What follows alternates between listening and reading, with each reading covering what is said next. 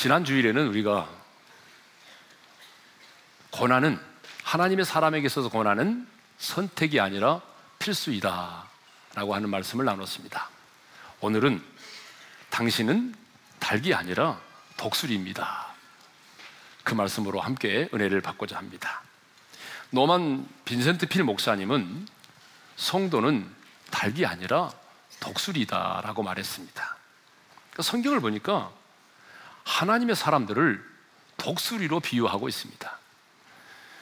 시편 103편 5절을 먼저 읽겠습니다. 다 같이요. 좋은 것으로 내 소원을 만족하게 하사 내 청춘을 독수리같이 새롭게 하시는도다. 또 우리 잘 아는 말씀이죠. 이사야 40장 31절 말씀을 읽겠습니다. 시작. 오직 여호와를 악망하는 자는 새 힘을 얻으리니 독수리가 날개치며 올라간 것 같을 것이요 다른 박질하여도 곤비하지 아니하겠고 걸어가도 피곤하지 아니하리로다. 그래서 우리가 찬송할 때에 주를 악모하는 자 올라가 올라가 독수리같이 이런 찬송을 부르잖아요. 오늘 본문에도 보게 되면 하나님께 속한 하나님의 사람을 독수리로 비유하고 있습니다. 11절을 다 같이 읽겠습니다. 시작. 마치 독수리가 자기의 보금자리를 어지럽게 하며 자기의 새끼 위에 너풀거리며 그의 날개를 펴서 새끼를 받으며 그의 날개 위에 그것을 없는 것 같이. 자, 왜 하나님은 하나님의 사람을 독수리로 비유하실까요? 그 이유가 있습니다. 그것은 독수리는 혹독한 훈련을 통해서 가장 높이 날아오를 수 있는 새이기 때문입니다. 조류학자들에 의하면 독수리는요, 몸무게가 3, 4kg 정도 된다고 합니다. 길이가 1m가 되는데 날개를 활짝 펴게 되면 3m나 되는 거대한 새죠. 그러니까 독수리의 특징은 거센 바람이 불어오게 되면 그 바람을 타고 날아오르는데 그 속도가 어느 정도냐 그러면 시속 200km 정도로 빠른 속도로 상공 5,000m까지 날아오를 수 있는 새라고 합니다. 그래서 독수리를 뭐라고 하냐면 새 중에 왕이라고 부르는 거죠. 근데 성경은 하나님의 자녀인 우리를 독수리라고 부르고 있습니다. 그렇습니다. 우리는 결코 닭이 아니라 바로 독수리입니다. 여러분, 이 닭과 독수리는요, 분명히 다릅니다. 날개가 있지만 너무 달라요. 자, 이 닭은요, 폭풍우가 불어닥치게 되면은 이 폭풍우를 피해 숨거나 아니면 깃 속에 머리를 묶고 움츠려 듭니다. 이게 바로 닭입니다. 그러나 독수리는요, 반대로 이 폭풍우가 불어닥치게 되면은 날개를 활짝 펴니다. 그리고 높은 하늘, 그리고 그 바람을 타고 하늘을 향하여 날아오르게 되죠. 그래서 저 높은 구름 위에 올라가서 하늘 위에서 낮은 곳을 바라보면서 유유히 날아다니는 거죠. 이게 바로 독수리입니다. 우리 인생 가운데 고난이 다가왔을 때 사람들이 보이는 반응은 너무나 다양합니다. 어떤 사람은요, 꼭 풍선과 같은 사람이 있어요. 여러분, 풍선의 특징이 뭐죠? 바늘을 갖다 대기만 해도 터져버려요. 예부에서 어떤 조그마한 압력만 가해도 터져버리는 게 풍선이죠. 근데 어떤 사람은요, 고난의 바람이 불어왔다 하면 여지없이 절망하고 좌절해버리는 거예요. 고난이 불어온다는 소식만 들어도 그냥 쓰러지고 마는 사람들. 이런 사람들이 풍선과 같은 사람들이죠. 또 어떤 사람들이냐면 이 황소와 같은 사람들이 있어요. 황소. 황소는 뿔이 있잖아요. 그래서 고난이 다가오면 분이 가득해가지고 내가 왜 이런 고난을 당해야 돼? 하면서 막 들이받는 거예요. 예? 곁에 있는 사람 들이받고, 예? 그냥 들이받는 거예요. 분노에 차서 어쩔 줄 모르는 거예요. 왜 이런 고난이 내게 다가와야 돼? 하면서 그런 거친 바람이 불어올 때 이 황소가 뿔이 있잖아요. 그래서 그 뿔로 막 들이받는 황소처럼 들이받는 사람들이 있어. 또 어떤 사람이 있죠? 이 닭과 같은 사람이 있어요. 닭은 방금 말씀드렸잖아요. 폭풍이 몰아치면요, 숨어요. 아니면 깃 속에 자기의 머리를 묶고 움츠러들어요. 그래서 빨리 이 고난이 지나가기를 바라는 거죠. 근데 독수리와 같은 사람이 있습니다. 독수리는요, 이 고난의 바람이 불어오게 되면 오히려 그 바람을 타고 날아오르기 시작합니다. 움츠러들지 않아요.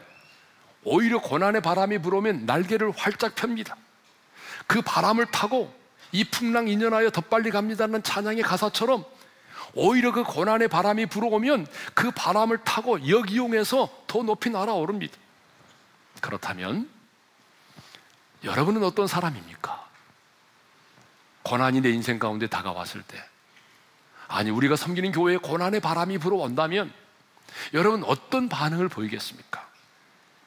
어떤 사람은요 풍선 같은 사람이 있어요. 여러분 혹시 풍선 아니세요? 황소 아니세요?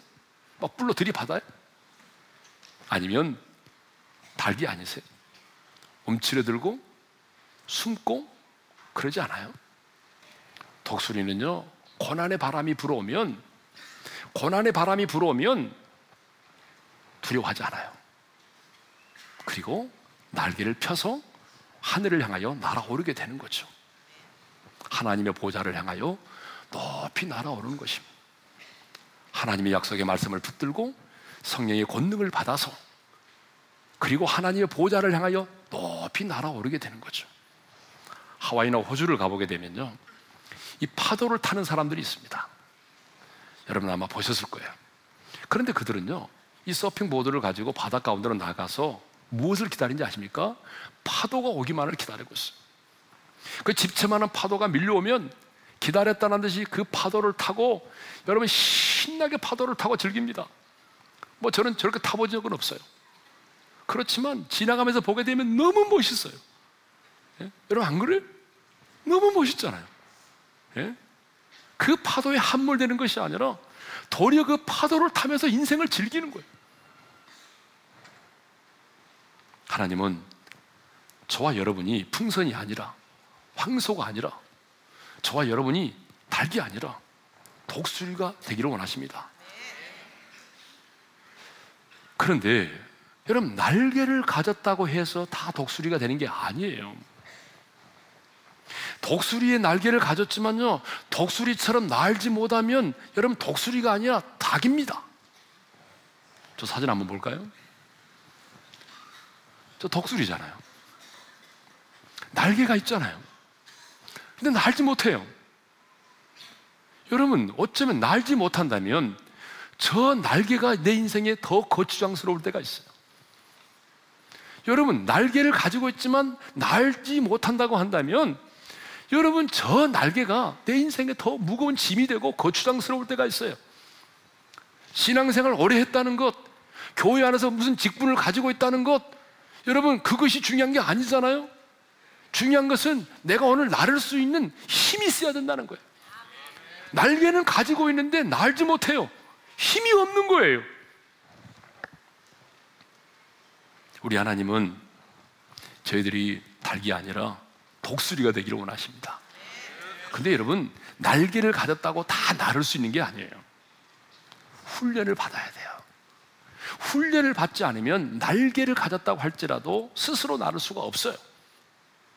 그래서 우리 하나님은 저와 여러분이 이 시대에 닭이 아니라 독수리가 되기를 원하시기 때문에 하나님은 저희들 저와 여러분을 황무지에서 짐승이 부르짖는 광야에서 우리를 만나시고 독수리가 자기 새끼를 훈련하듯이 지금 저와 여러분을 훈련하고 계시는 것입니다. 그러면 우리를 연단하고 훈련하시는 하나님의 훈련 방식은 뭘까요? 여러분 군대를 다녀오신 분은 아시겠지만 모든 훈련에는 방식이 있습니다. 아무렇게나 훈련하지 않아요. 각계전투 할 때도 방식이 있어요. 여러분 그렇죠? 하생방 훈련할 때도 방식이 있어요. 유격 훈련할 때도 여러분 그 방식이 있는 거예요. 하나님이 우리를 연단하고 우리를 훈련하실 때도 하나님이 사용하시는 방식이 있어요. 그러면 하나님이 저와 여러분을 연단하고 훈련하기 위해서 사용하시는 하나님의 훈련의 방식은 뭘까요? 그것은 독수리 훈련 방식입니다. 무슨 방식이라고요? 독수리 훈련 방식. 어미 독수리가 자기 새끼를 훈련하듯이 하나님은 저와 여러분을 그렇게 훈련하신다는 거예요. 어미 독수리가 자기 새끼를 연단하고 훈련하듯이 하나님이 저와 여러분을 그렇게 연단하고 그렇게 훈련하신다는 거예요. 그러면 좀 더 구체적으로 어미 독수리가 자기 새끼 독수리를 연단하고 훈련하는 그 방식으로 하나님이 우리를 연단하고 훈련하시는데 그 훈련의 방식의 내용이 구체적으로 뭐냐는 거죠. 첫째로 훈련의 첫 번째 단계가 있습니다. 보금자리를 어지럽게 만듭니다. 11절 상반절을 읽겠습니다. 다 같이요. 마치 독수리가 자기의 보금자리를 어지럽게 하며 독수리는 높은 절벽에다가 둥지를 트고 알을 낳습니다. 알이 부화되어서 이제 새끼가 어, 돼서 자라면은 약 4, 5, 4개월에서 5개월 동안 그 어미 독수리가 먹이를 가져와서 먹여줍니다. 그러니까 여러분 4개월 동안, 5개월 동안은요, 이 새끼 독수리에게는 너무 행복한 날이에요. 가만히 있으면 어미가 와서 다 먹여주는 거예요. 너무 행복해요. 근데 이제 5개월, 6개월째가 됐는데도 불구하고 계속 빈둥빈둥 그 둥지 안에만 있으려고 하고 나르려고 하지 않아요. 그러면 본격적으로 어미 독수리가 훈련을 시킵니다. 그 첫 번째 훈련이 뭐냐 그러면 그 둥지 안에 있는 그 보금자리를 어지럽게 만들어 버린다는 거예요. 어지럽게 만들어 버린다. 여러분 독수리의 둥지는요 크기가 한 1m 정도 된다고 그래요. 그리고 무게가요 이게 한 200kg 정도 된다고 그래요. 그런데 그 바닥에는 거친 나뭇가지와 이 가시가 깔려 있어요. 뾰족한 나뭇가지와 가시가 깔려 있고 그 위에 부드러운 털과 그리고 어, 풀이 덮여 있습니다. 여러분 겉은 푹신한 것처럼 보이지만 안에는 날카로운 뾰족한 가시가 있어요. 근데 이 보금자리를 어지럽게 한다는 게 뭐겠어요? 둥지 안에 그 부드러운 털과 부드러운 풀을 다 제거해 버린다는 거죠. 그래서 둥지 안을요, 막 뒤흔들어 놓는 것을 의미하는 거예요. 이제 새끼 독수리는 움직일 때마다 가시에 찔림을 당합니다. 그래서 나중에는요, 도저히 둥지에 있을 수가 없도록 만들어버려요. 예전에는요, 그 둥지가 보금자리였어요. 보금자리에 있기만 하면 편했어요. 어미가 다 해결해 주었어요. 그런데 이제는 그 둥지가요, 그 보금자리를 어지럽게 만드는 거예요. 앉아 있을 수가 없도록 만드는 거예요. 앉아만 있으면 막 가시가 찌르는 거예요. 여러분, 이게 뭔지 아세요? 이 보금자리를 어지럽게 한다라고 하는 이 말은 뭐냐면 하나님이 우리의 삶에 안주하지 못하도록 우리를 깨우치시는 훈련을 말합니다. 우리가 안주하고 있는 것으로부터 우리를 분리시키는 단계가 뭐예요? 이게 바로 보금자리를 어지럽게 하는 거예요. 하나님은 어떤 사람을 쓰시고자 할 때에 가장 먼저 시작하는 훈련의 단계가 있습니다. 그게 뭔지 아세요? 가장 의지하고 있는 그것, 가장 사랑하는 그것을 끊어버리십니다. 여러분 경험 많이 하셨을 거예요. 예수 믿고 너무 좋았거든요. 처음에는요. 예수 믿고 너무 좋았어요. 너무 행복했어요. 그런데 신앙생활 하던 어느 순간에 하나님이 내가 의지하고 는 가장 의지하는 그것을 끊어버리세요. 내가 가장 사랑하는 그 어떤 것을 끊어버리세요. 왜요? 그것이 끊어지지 않은 한 내가 하나님을 사랑할 수 없고 그것이 끊어지지 않은 한 내가 하나님을 의지할 수 없기 때문에 그래요. 그래서 예수님 말씀하셨잖아요. 자기를 부인하지 않고는 십자가를 질 수 없다. 세상을 사랑하는 것은 하나님과 원수가 되는 것이다. 세상을 사랑하면서 함께 하나님을 사랑할 수 없다는 거예요. 여러분 아브라함을 보십시오. 아브라함이 100세에 독자 이삭을 낳았습니다. 100세에 낳은 아들이니까 눈에 넣어도 아프지 않을 아이죠. 안 그러겠습니까, 여러분? 그런데 하나님 말씀하셨어요. 이 독자 아들 이삭을 모리아산으로 데리고 가 번제로 틀이라는 거예요. 그 얘기를 아내에게 하게 되면 아내가 아마 기절해서 죽어버릴 것 같아요. 그래서 아내와 상의하지 않고 아침에 일찍 일어나 독자 이삭을 데리고 모리아 산으로 갔습니다. 재단을 만들어 놓고 아들을 결박하여 그 위에 올려놓고 칼로 아들을 찌르려고 하는 그 순간 하늘로부터 하나님의 사자의 음성이 들려왔습니다. 다 같이 읽겠습니다. 시작. 그 아이에게 내 손을 대지 말라.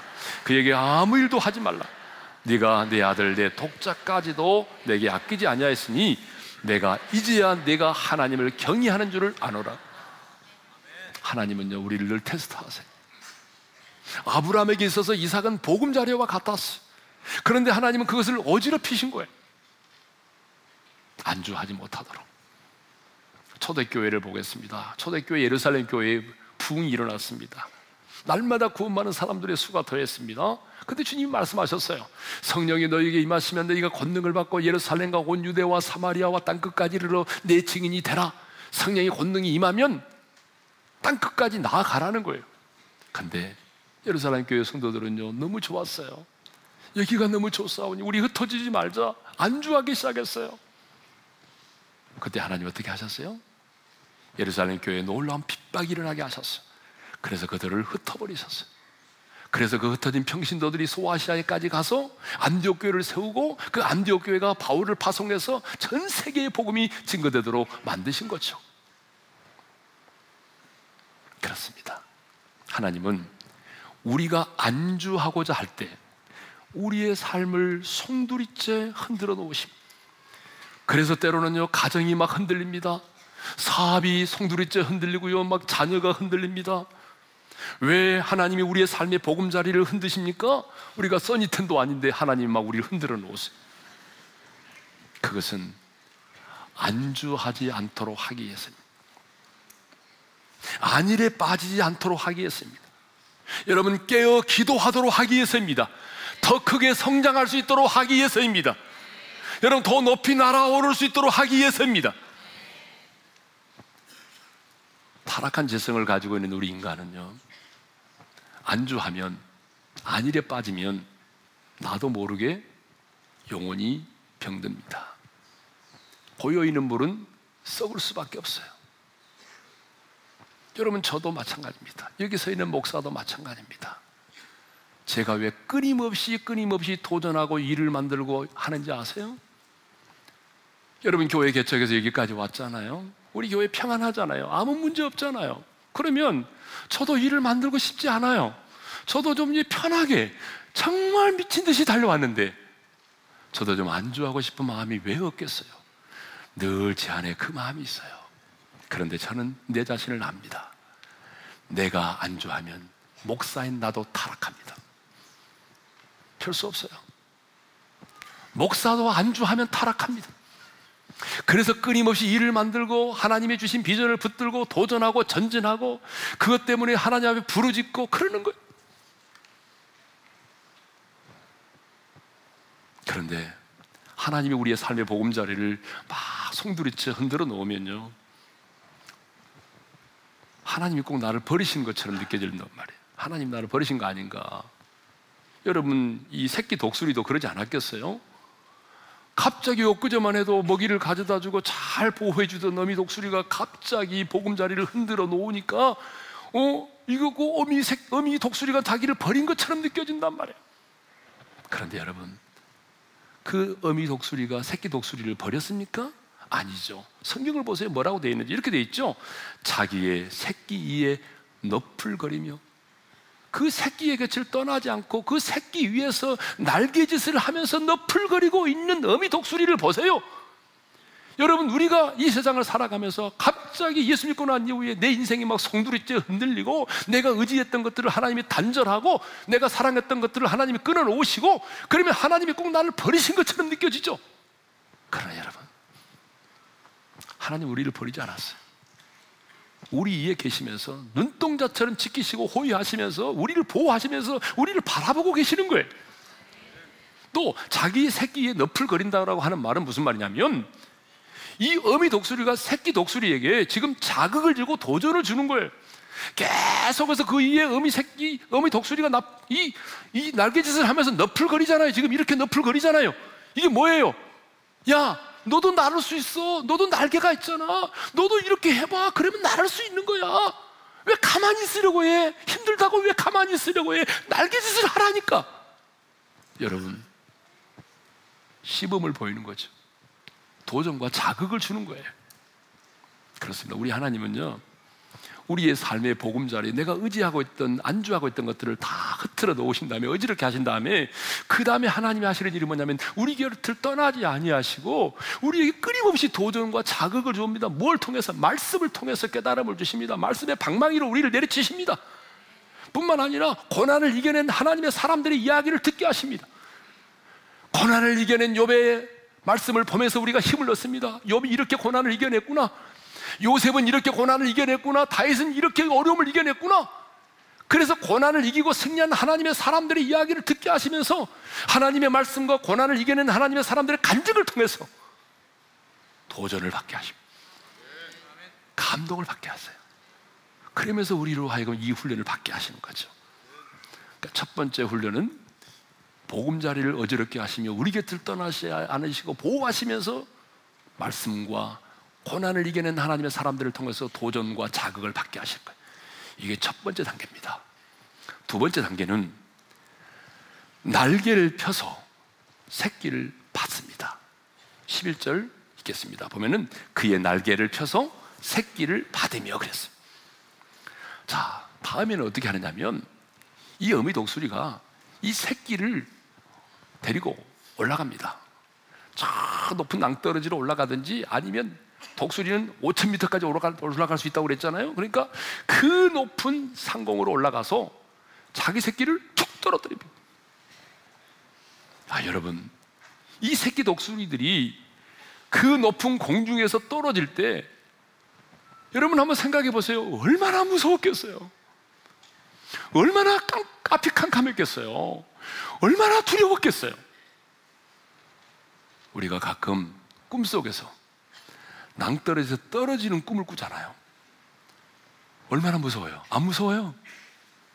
그래서 아이들이 막 그런 꿈을 꾸면은 엄마야 하면서 막 엄마 품을 달려오기도 하고 어떤 아이는 오줌을 싸고 막 그러잖아요. 현실이 아닌 꿈속인데 낭떠러져 떨어지는 꿈만 꿔도 힘든데요. 여러분 현실이잖아요. 떨어뜨리잖아요. 얼마나 무서워요. 얼마나 두려워요. 아, 나는 이제 죽었구나. 이제 죽는 거 아니야? 내 인생 끝나는 거 아니야? 라고 생각되는 그 순간, 어디서부터인지 어미 독수리가 잽싸게 시속 200km로 날아오더니, 낚고채 가지고 다시 데리고 올라갑니다. 끝났나 싶었는데 또 떨어뜨립니다. 또 떨어뜨려요.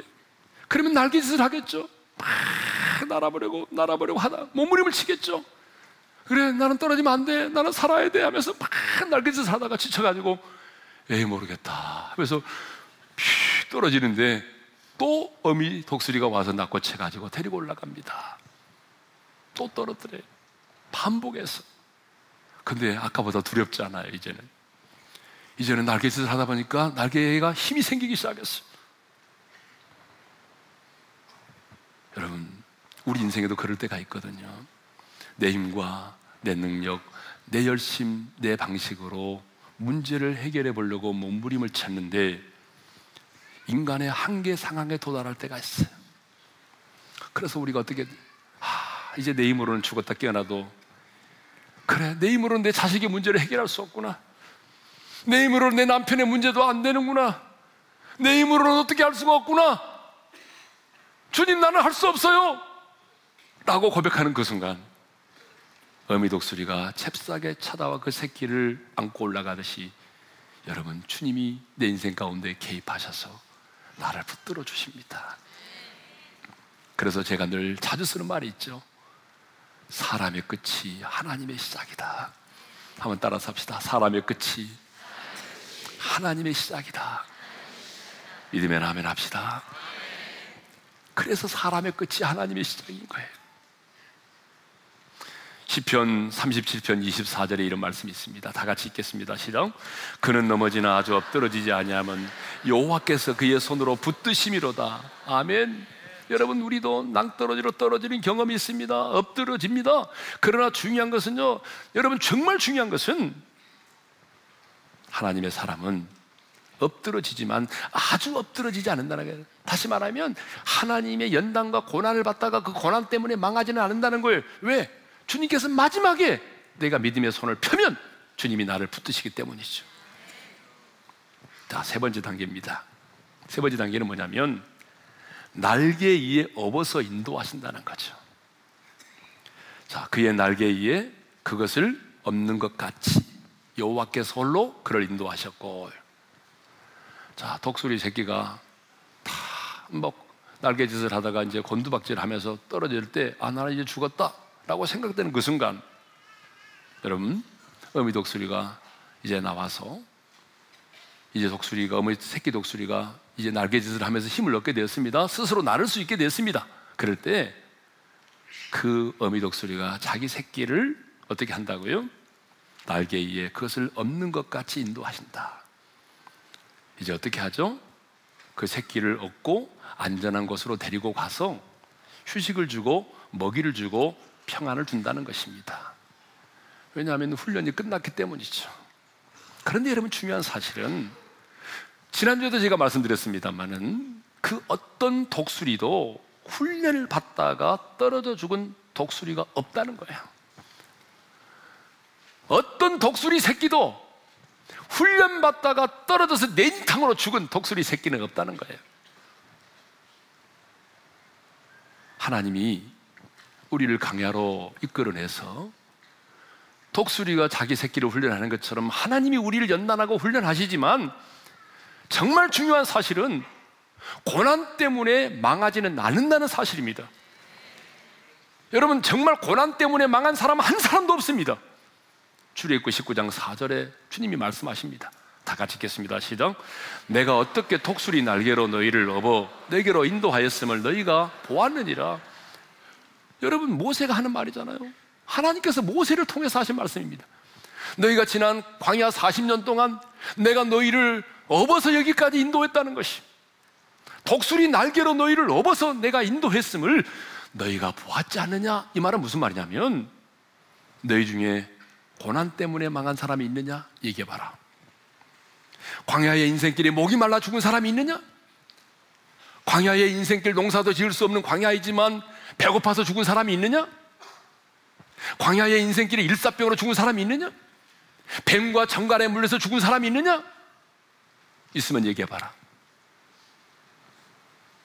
없다는 거죠. 고난 때문에 하나님의 사람은 망하지 않습니다. 그 누구도 하나님의 사람은 고난 그 자체 때문에 망하지 않습니다. 고난 때문에 망한 사람은 한 사람도 없습니다. 왜 망했어요? 우리가 성경이 우리에게 주는 교훈이 있잖아요. 왜 망했나요? 고난 때문에 망한 게 아니에요. 불평하고 원망하다가 망한 거예요. 지도자를 거역하고 불순종하다 망한 거예요. 그래서 여러분이 우리 인생에 고난이 다가오면 가장 먼저 지켜야 되는 것이 뭐냐면 내 입술을 지켜야 됩니다. 할렐루야. 그래서 욥이 입술로 범죄치 않았다. 욥이 그런 엄청난 고난이 다가왔을 때 내가 입술로 범죄치 않았다. 여러분, 우리의 인생에 고난이 바람이 불어올 때 제일 먼저 우리가 주의, 주의해야 될 게 뭐냐 그러면 입술을 지키는 거예요. 왜? 고난 때문에 망하는 게 아니라 불평과 불만과 불순종과 거역으로 망하기 때문이에요. 정말 성경을 보게 되면 광야 40년 동안 하나님이 자기 새끼를 보호하는 것처럼 이스라엘 백성들을 보호하셨습니다. 아말렉이라는 적군과 싸워 승리하게 하셨습니다.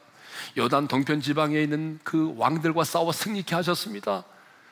광야에 하나님 반석에서 샘물이 솟아나게 하시고 만나와 매출하기를 내려 먹이시고 구름 기둥 불 기둥으로 하나님 인도하셨습니다. 그러므로 여러분 고난을 받을 때 두려워하지 마십시오. 왜? 고난 때문에 망한 사람은 한 사람도 없으니까. 고난을 받을 때 두려워하지 마세요. 내가 말씀대로 살다가 떨어지면 하나님께서 그 날개로 우리를 받아주실 것입니다. 독수리는요, 이렇게 혹독한 훈련을 통하여 가장 높은 하늘을 나를 수 있는 새 중에 왕이 된 것입니다. 그런데 하나님은요, 저와 여러분이 달기 아니라 독수리가 되기를 원하십니다. 그래서 지금 하나님이 우리를 연단하고 훈련하시는 거예요. 날개를 가졌지만 여러분 똑같은 날개를 가졌지만 닭과 독수리는 다르잖아요.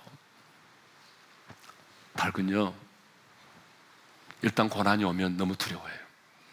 숨으려고 해요. 피하려고 해요. 움츠려들어요. 근데 독수리는 그렇지 않아요. 고난의 바람이 불어오면 하늘을 날아요. 갑자기 이 생각이 나네요. 옛날에 고구마 전도왕 우리 교회 와서 간증하신 분 계시죠?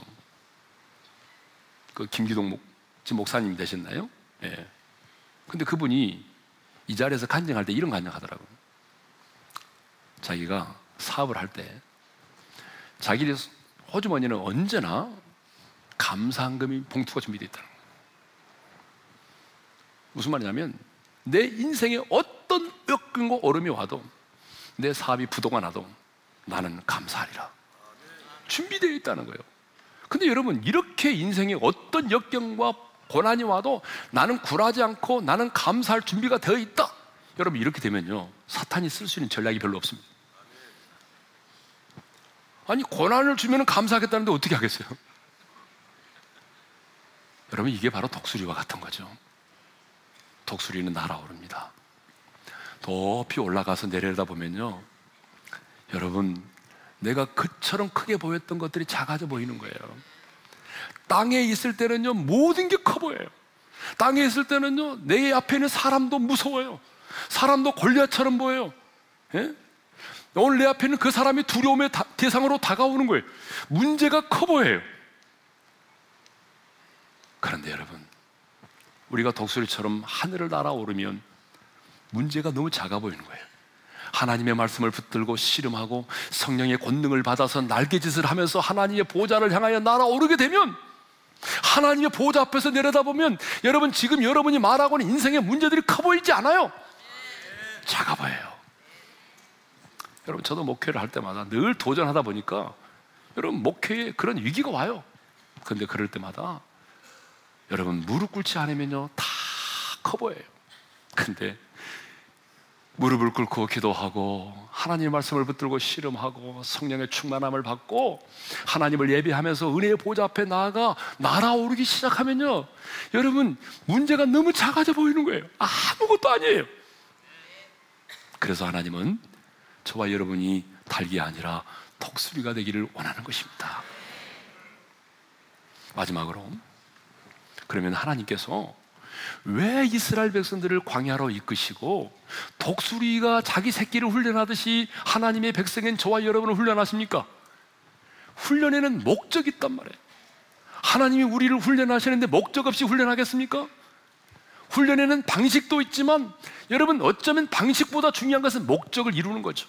그 목적을 이루기 위해서 훈련의 방식이 필요한 거 아니겠습니까? 그러니까 하나님이 독수리가 자기 새끼를 훈련하듯이 우리를 훈련하시는 하나님의 훈련의 목적이 있다는 거죠. 여러분 그 목적을 알아야 돼요. 그 목적을 아는 자가 빨리 이 고난의 광야 학교를 졸업을 합니다. 자, 오늘 12절을 읽겠습니다. 다 같이요. 여호와께서 홀로 그를 인도하셨고 그와 함께한 다른 신이 없었도다. 거기 보세요. 홀로 여호와께서 홀로 그를 인도하셨고 그와 함께한 다른 신이 없었다라고 말씀합니다. 여러분 무슨 얘기냐면 430년 동안 종살이하던 이스라엘 백성들을 인도해 내신 이도 누구라는 거예요? 여호와 하나님 홀로 하셨다는 거예요. 40년 너희들이 광야의 인생길 물도 없고 농사도 지을 수 없는 그 광야의 인생길을 인도하는 이도 내가 홀로 했다는 거예요. 어떤 다른 신의 도움이나 어떤 다른 존재의 도움을 받아서 협력해가지고 내가 너희들을 인도한 게 아니라는 거예요. 하나님 홀로 했다는 거예요. 이것을 깨닫도록 하기 위함입니다. 하나님이 우리를 연단하시고 훈련하시는 목적이 바로 여기에 있습니다. 주님이 하셨습니다. 주님이 하셨습니다. 여러분, 우리 교회 89년에 세워졌습니다. 제가 개척을 했지만 주님이 여기까지 인도하셨습니다. 이 교회는 주님이 세우셨고 주님이 하셨습니다. 누구도 부정할 수가 없습니다. 제가 한 게 아닙니다. 주님이 하셨습니다. 그래서 여러분 오직 주만이 오직 주만이 그러니까 하나님이 우리를 연단하고 훈련하시는 목적이 뭐냐 그러면 우리를 부자로 만들기 위함이 아니에요. 하나님이 우리를 연단하시고 우리를 훈련하시는 목적은 오직 주만이 오직 주님이 나를 구원하셨습니다. 오직 주님만이 나의 구원자이십니다. 오직 주님만이 나의 인생의 보호자이십니다. 주님이 여기까지 나를 인도하셨습니다. 주님이 하셨습니다. 주님이 나의 힘입니다. 주님만이 내 인생의 해답입니다. 이 고백이 나올 때까지 주님이 우리를 연단하고 훈련하십니다. 여러분, 시험과 훈련은 달라요. 시험은 내가 50점을 맞든지 30점을 맞든지 80점을 맞든지 그대로 끝나는 거예요. 그런데 훈련은 달라요. 훈련은요, 여러분, 그 목적이 이루어질 때까지 훈련은 계속되는 거예요.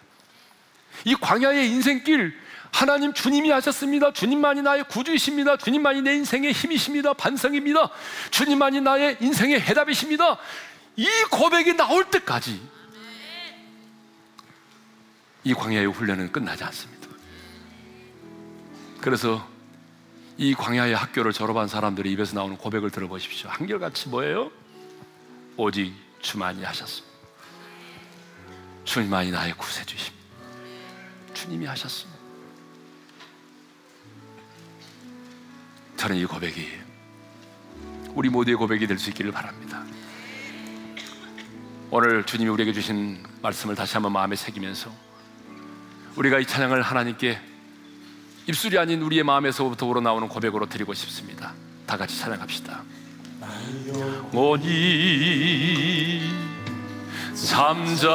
잠잠히 하나님만 바라니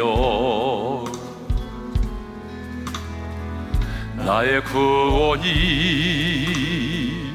그에게서 나는 도다. 나의 영혼아 잠잠히 하나님만 바라라. 나의 소망이 나의 소망이 저에게서 나는 우리 다 같이 손을 들고 오직 주만이 오직 주만이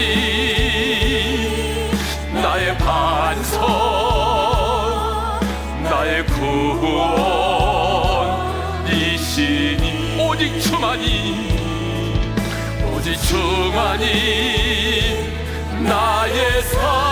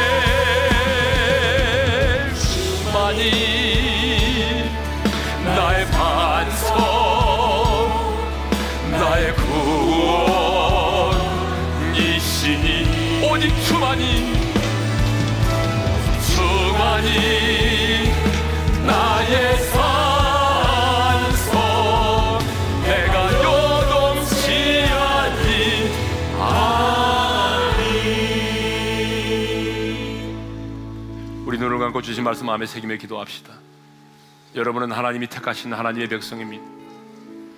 그래서 하나님이 여러분을 광야로 인도하시고 그 짐승이 부르짖는 광야에서 여러분을 만나시고 독수리가 자기 새끼를 훈련하듯이 우리를 훈련하는 것입니다. 하나님이 우리를 연단하고 훈련하실 때 가장 먼저 쓰는 훈련의 방식은 여러분이 안주하고 있는 삶의 보금자리를 흐트러 버리는 거예요. 안주하지 못하도록 매너리즘에 빠지지 못하도록 내 인생의 삶의 보금자리를 송두리째 흔들어 놓는 것입니다. 왜요? 내 영혼이 타락하지 않도록 하기 위해서 깨어 기도하도록 하기 위해서 더 성숙해지기 위해서 더 하나님을 의지하기 위해서 더 하나님을 사랑하기 위해서 더 높이 날아오를 수 있도록 하기 위해서. 그렇다고 하나님 우리를 버리는 게 아니에요.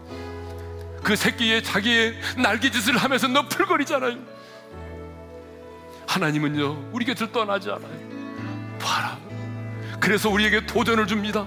하나님의 말씀을 통해서 고난을 이겨낸 하나님의 사람들의 이야기를 듣게 하시면서 보아라 저들도 이겼지 않느냐? 너도 할 수 있어. 너도 할 수 있단 말이야. 너도 나를 수 있단 말이야. 너도 승리할 수 있어. 너도 감당할 수 있어. 하나님 우리에게 늘 도전을 주십니다. 때로는 우리를 떨어뜨립니다. 그러나 여러분 고난 때문에 망한 사람은 한 사람도 없어요. 여러분의 고난이 아무리 깊어도 그 고난 때문에 망한 사람은 없단 말입니다 왜 망해요? 불평과 원망 때문에 망하는 거예요. 입술을 지키지 않아서 망하는 거예요.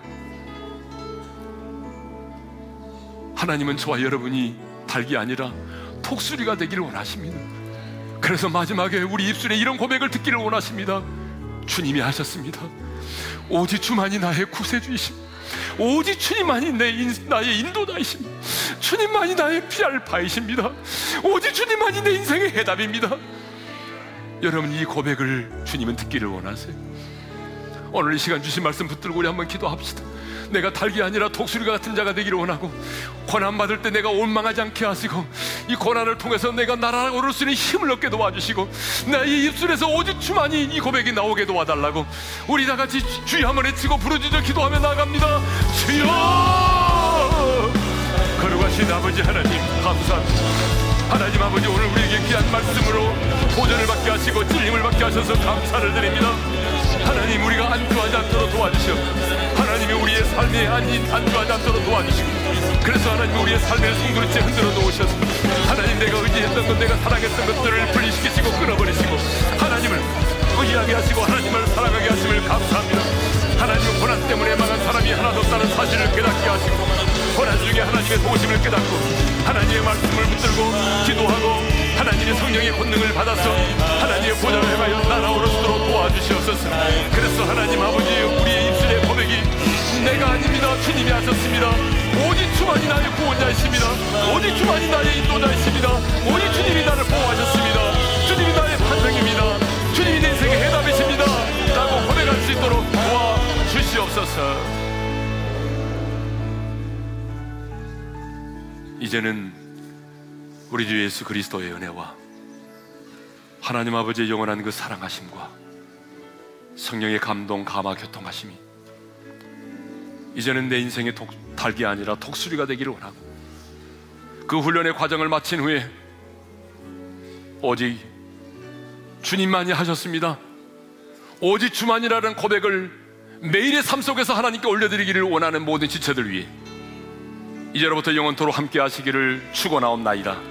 아멘.